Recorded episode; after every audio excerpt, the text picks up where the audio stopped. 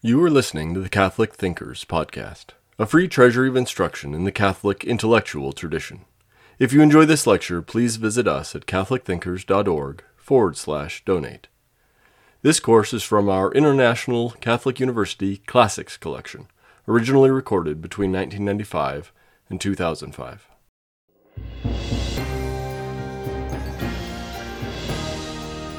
Preceding lecture concluded with a consideration of the safety issue of cloning based on animal experimentation. This lecture will take up the remaining questions the concurrence of the procedure with norms governing experimentation on human subjects, and the potential harms and injustices to prospective offspring, to women, to families, to society, and finally, a consideration of the violation of religious principles. The issue of the concordance of the procedure with ethical norms for governing human experimentation is not unproblematic. Two international codes, the Nuremberg Code and the Declaration of Helsinki, as well as the American codes, the Belmont Report and the Code of Federal Regulation, are pertinent to the issue of cloning to produce children. Each of these codes centers on the value of human dignity and the limitation of research, and all prohibit experimentation that is dangerous to human beings. The Nuremberg Code requires in Article 1 the informed consent of the research subject. In Article 2, it requires that the experiment provide a concrete good for society unavailable by any other means. In Article 3, that animal research precede research on human subjects, and in Articles 4, 5, 6, and 7, that the subject be protected from harm.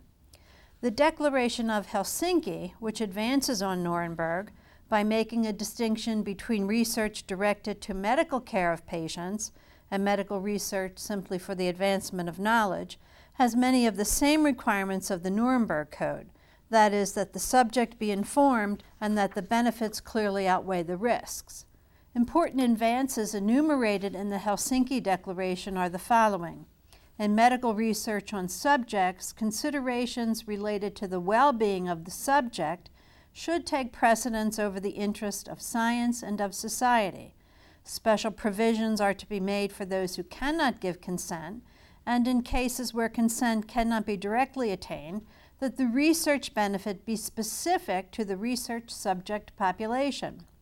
The Belmont report continues many of the same protections and distinguishes between ethical principles that guide research into medical care and ethical principles that guide experimental research. The report lists as guiding principles the principles of respect for persons, beneficence, and justice. The constellation of these principles requires respect for autonomy and the rights of persons and special protection for persons with diminished capacity, that the scientific research be beneficial in a concrete and meaningful way, either to the individuals involved in the research or to others, and that the harms and benefits be distributed justly, and finally, that the research subjects be selected fairly. The most recent regulations governing research in the United States are found in the Code of Federal Regulations. These regulations hold that research involving those who are incompetent requires assent of the participant as well as the consent of the person who has legal authority over the participant. In summary, all four codes have consent provisions, protection from harm requirements, all four require some benefit calculation, and all four have directions for the selection of subjects. The Belmont report appears to have the broadest requirement for subject selectivity and for benefit. That is, benefit is not limited to the individual subject or to any particularity about the subject research group, but is directed to society as a whole. In the application of the central requirements of these codes to cloning to produce children, there is concern for the informed consent of the adult participants in the process, but the assent provision, which would be impossible to get, is simply ignored. There is little concern expressed for the new human being who is to be generated. This disregard has its source in the myopia generated by the contemporary lack of legal status for the unborn but conceived human being. At a minimum, best interest standards would be required to be invoked. It is evident that the strict application of the restrictions of these codes would prohibit cloning to produce children and cloning for biomedical research. Let us now turn to harms to the prospective clone. The potential harm to prospective human offspring are physical as well as psychological and social. The potential physical harms to cloned children, extrapolating from the real harms experienced by cloned animals, include a greater than normal risk of dying before birth, fatal abnormalities that cause death shortly after birth or after a relatively short lifespan, and non fatal abnormalities such as increased birth size, liver and brain defects, lung and kidney and cardiovascular problems. Some short term consequences observed in cloned animals include failure of the immune system, premature aging, and sudden death. Long term consequences in cloned animals are simply unavailable, so no hypothesis about long term effects of cloning to produce children are possible. Among the possible psychological and social concerns for a cloned child are the following. The cloned individual would inherit a genetic identity already lived in the case that the source of the somatic cell is someone who has died, or would inherit a genetic identity that is being lived concurrently by another, as in the case that the somatic cell is a contemporaneous living person as its source, or would inherit a particular genetic identity chosen by someone else, in the case that designer genes were selected or genes were manipulated. The first might cause a problem of expectations.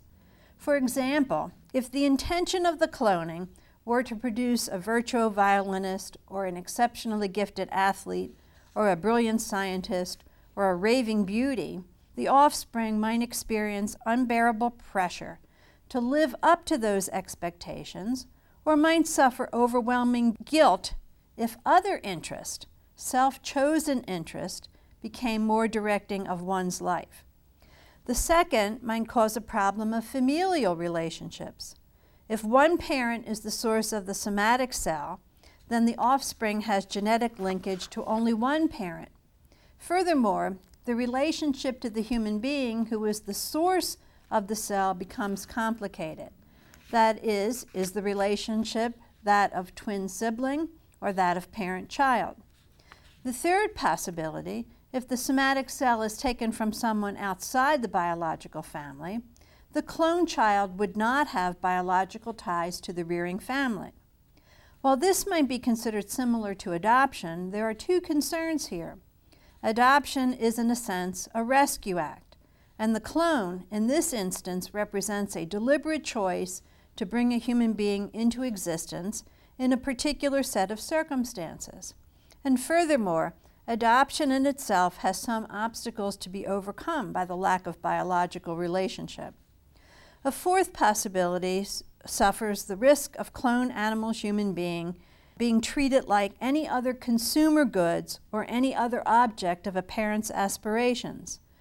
Leon Kass cautions that parental control is a double edged sword, which may be the source of psychological and physical harms for the child whose genetic identity is selected in advance. Children have an identity independent of parents' desires, and children ought to be understood as entitled to lives that are independent of their parents. There are potential harms and injustices to women latent in the process of cloning to produce children. The DNA of the somatic cell must be fused into an oocyte, a human egg cell, and there must be a womb to carry the newly conceived human being to term. All present cloning techniques require a large number of oocytes. Recall that for the production of the sheep dolly, this required 277 sheep eggs. If a woman, on an average, produces 12 to 13 mature eggs each year in her fertile years, it would take at least 20 years to produce eggs sufficient to produce one live birth, if extrapolation from the Dolly scenario were possible, and if cloning to produce children were no more complicated than the cloning of Dolly. Of course, science has not the time to wait 20 years, and of course, science has the technology to speed things up. Hormonal treatments are available to induce superovulation in women, and surgical procedures are available to retrieve the eggs that are produced by superovulation. Hormonal treatments to induce superovulation have both physical and emotional risks for women, and no surgical procedure is without anxiety. The exaggerated emotional high and emotional lows subsequent to hormonal treatment are well enough documented to have earned a name of their own the Bambi Hitler syndrome. And since only women have wombs, there must be some women who are willing and able to carry the newly generated human being to term. This, then, is a kind of surrogacy. Because animal cloning results in dangers to the clone bearing mother that are not insignificant, human cloning to produce children cannot be permitted to go forward at this time and at this level of experimental competence. Animal cloning is accompanied by increased morbidity and mortality for the mother. The NAS report lists the following. Increased maternal mortality can result from late gestational loss, increased size of the fetus, abnormal placentation, pregnancy toxemia, most notably hydroallantois and hydramnios, excessive accumulation of fluid in the uterus, often associated with fetal abnormality and maternal distress. There is considerable debate among some feminists as to whether these new procedures present new economic opportunities for women and hence a unique good for women, or if the new procedures present a whole new set of burdens rooted in biological structures unique to women. If financial incentives were offered for egg production or for womb use, it might be the case that only women in difficult economic circumstances might offer their bodily capacities for such projects. There are at least two risks here. The first risk is that the acceptance of this role has the potential to reduce poor women to objects for production. The second risk is that if women are chosen from a position of economic necessity rather than from personal flourishing or gift giving, then the consent to the procedure, whether egg donation or womb use, loses its voluntary character. The real possibility of both of these risks is potential assault on the dignity of women. The potential harms and injustices to families and to societies at large are for the most part not physical harms, but possible structural harms and injustices that might arise from a change in the order in the family and in society. The potential harms to family include those of relationship and those of inheritance, genetic as well as economic. Those of relationship have to do with real dignity and human equality. The report of the President's Council has this to say a begotten child comes into the world just as its parents once did, and is therefore their equal in dignity and humanity. Our emergence from the union of two individuals, themselves conceived and generated as we were, locates us immediately in a network of relation and natural affection. Among the potential harms to society are the traversing of a natural boundary in the transition from sexual to asexual reproduction and the probable industrialization of human production with the likely attendant practices of the destruction of those determined unfit or imperfect. The Catholic tradition, which is central to the treatment of medical issues in these lectures, holds as normative that children are a good, a gift of God conceived in love, born in faith of the goodness of human life and in the hope of everlasting life. It holds, first, that children are to be born of marriage. Second, that children are to be born of the Marriage Act, marital intercourse which unites husband and wife in an act that is open to procreation. And three, that while all human beings have intrinsic dignity, that commands respect, vulnerable human beings, the least of these, are to be the recipients of special care. Most instances of cloning to produce children would be violative of the first, and all of the instances of cloning to produce children would be violative of the second. And cloning to produce children, if it were accepted as an ordinary practice, would result in the direct destruction of those deemed less than perfect, would violate the third. So the Catholic tradition has principles in place that exercise a limit on the practice of cloning to produce children. To these principles are to be added the potential physical and psychological and sociological harms to children, to women, to families, and to society. An important question arises here. If the physical risk to the mother and the child are shown to be statistically acceptable, that is, the mortality rate of each equals the mortality rate of normal conception and childbearing, and if the morbidity rate equals that associated with normal conception and childbearing, would cloning then become morally acceptable? Could the objections to potential harms, if the physical harms were overcome to the cloned human being, to the family, and to society, be overcome? Will those holding a particular religious tradition, such as those committed to Catholicism, which prescribes cloning, become an alien community in a culture that reduces progress to scientific progress, that allows that, and values human beings designed to meet certain standards of acceptability, and that permits the early destruction of cloned human beings who do not meet such standards. If the tradition is the repository of truth, its alien status is to be endured, a sign of commitment and the hope of the transformation of the culture. The tradition, however, must be mindful of its obligations to continue to study its tradition so that its understanding of the truth is a truthful understanding. In this, the tradition accepts the duty set forth by Pope Leo XIII in his encyclical Aeterni Patris, Vetera Novis Augere et Perficere, to add to and to perfect the old by the new. The second set of moral issues in cloning centers on the question of cloning for biomedical research. Here, the issue is the production of human embryos for purposes other than the well being of the human embryo itself.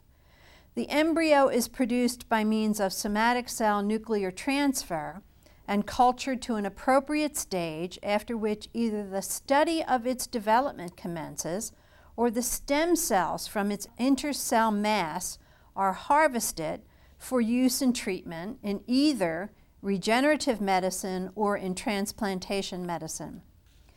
The use of stem cells has captured the imagination of scientists and the sympathies of the general public.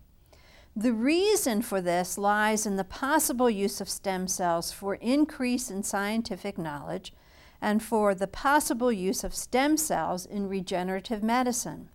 It is important to know that at this present stage of scientific and medical knowledge, the possible use of stem cells is largely promise. Now, those ends, knowledge and therapy, are good ends. So, what's the fuss? What lies at the heart of the fuss is the use of embryonic stem cells. So, first, let's describe stem cells, examine the many possible goods that stem cells offer, list the sources of stem cells, and then examine the ethical issues in stem cell use. Stem cells are marvelously versatile, they are pluripotent in character. They are unspecialized cells that have the capacity to give rise to many different types of cells, all 200 of the different types of cells nerve cells, muscle cells, cardiac cells in the human body. Stem cells are found in the bloodstream, in bone marrow, in the umbilical cord, in fetal tissue, in certain types of tumors, and in the inner cell mass of the human embryo. Stem cells are considered potentially immortal. That is, they have indefinitely continuous divisional ability without the loss of genetic structure. The potential limitless diversity and the potential immortality of stem cells makes them very valuable indeed. it has been suggested that stem cells might be able to generate new nerve cells and hence might be the source of a cure for spinal cord injuries, or that stem cells might replace impaired or disrupted or damaged brain cells and hence are a potential cure for Parkinson's disease or for Alzheimer's disease. It has been suggested that stem cells, as a sort of heart tissue or other solid organ tissue, might make it possible to bypass the problem of organ rejection common in transplantation procedures. And it has been suggested that the study of early human development by using embryos generated in somatic stem cell transfer might be the key to preventing developmental damage for future desired children. Now, the use of stem cells found in the bloodstream, in bone marrow, and on the umbilical cord, and in fetal tissue, and in certain types of tumor is unproblematic. A straightforward application of the principle of totality suffices. The part may be used for the good of the whole. The problem with the use of stem cells taken from the inner cell mass of the embryo prior to implantation is that the embryo is destroyed in the harvesting of the stem cells. If the embryo is a living, developing human being, then its life may not be destroyed to heal illnesses of other presently living, developing human beings, and its life may not be destroyed to serve the good of developmental correction for future living, developing human beings. The rules governing the principle of totality in an organism that is a moral community apply here. Most significant here is that only the activities and not the life of the part, not the life of the embryo, may be used for the good of the whole, the person who would receive the stem cells or the society that would benefit from the research. The status then of the pre implantation embryo the embryo produced by the procedure of somatic cell nuclear transfer is a critical issue. In contemporary medical ethics, there are three different claims about the status of the preimplantation embryo. These significant claims are the following. The first is the preimplantation embryo is just a set of cells, a bit of tissue, organized now in a particular manner it is permissible to organize it in another manner so long as that reorganization serves a human good. The second is the preimplantation embryo is the earliest stage of development of human life. It deserves profound respect, but not the respect owed to more developed forms of human life. The third is the preimplantation embryo is the earliest stage of development of human life and deserves the same respect accorded to other living, developing human beings. The answer to this question of the status of the preimplantation embryo has been answered with much care in the lectures on abortion. The conclusion presented there is a human being is an opened, unfinished being who begins existence at syngamy and becomes what it is by developing its potentialities. The becoming which is described in various stages is a time conditioned unfolding of the possibilities given at syngamy. It is then a member of the moral community. Its life may not be directly taken to serve some other good of the human community. Now, a brief response to the other two particular opposing perspectives is appropriate. Those who defend the first sometimes make the claim that the embryo produced by somatic cell nuclear transfer is just tissue. It is an artifact, and it is different from the embryo produced by sexual reproduction. Now, while it is true that the method of its coming into existence is different, it is still an embryo. And as an embryo, it is different from other types of tissue which remain throughout the life of the tissue, simply that type of tissue. The embryo is a living, developing human being who, by its active natural potentiality, is destined to become a more fully developed human being. Those who defend the second position seem, on the face of it, to have the least defensible position. They recognize the embryo as an early stage in the life of an individual and require profound respect for that life, but allow the direct destruction of that life to serve the health and well being of some other human being. There is something incompatible with the claim to proffer profound respect in an act which countenances the killing of the object of the profound respect. In summary, both cloning to produce children and cloning for biomedical research, even if they were technically possible, are morally impermissible. We hope you enjoyed listening to Catholic Thinkers. Please visit us at catholicthinkers.org forward slash donate to help us keep this content free.